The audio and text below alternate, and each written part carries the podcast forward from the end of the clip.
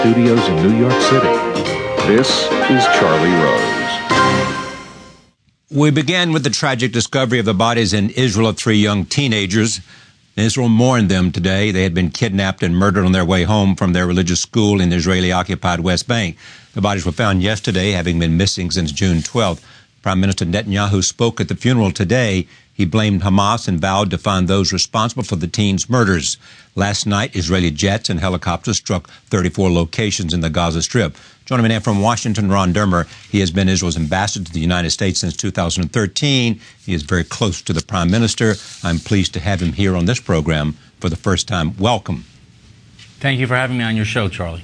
So tell me everything you can tell me about uh, what Israel has discovered about the tragic death of these teenagers? Well, we know for a fact that this crime was perpetrated by members of Hamas from the Hebron area. Uh, and as the Prime Minister made clear, we'll eventually uh, find them.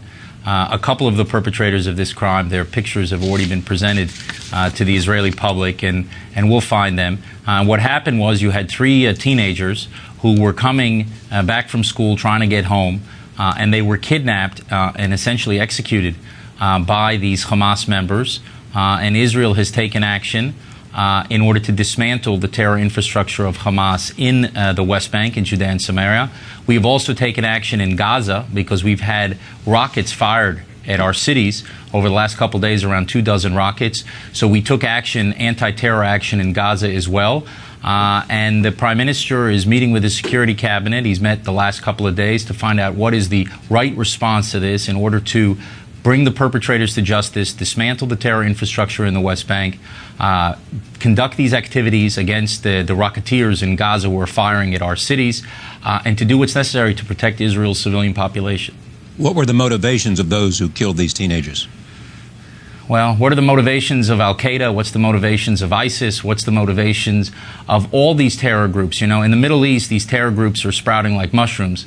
Unfortunately, they're uh, poison mushrooms. They're throughout the Middle East. You have uh, Shia variety terror groups. Uh, Hezbollah is an example of that. The Shia fanatics are led by Iran. Uh, you have Sunni uh, fanatics in the Middle East, Hamas, ISIS, Al Qaeda. Uh, these terror organizations are wedded to a an insane idea of the world and trying to essentially reverse history uh, to restore a caliphate in the case of the Sunnis, in the case of the Shia to dominate uh, the Middle East. Uh, and these terror organizations have to be opposed and they have to be confronted. And that's what Israel's doing uh, in Gaza and in uh, the West Bank. If it was a political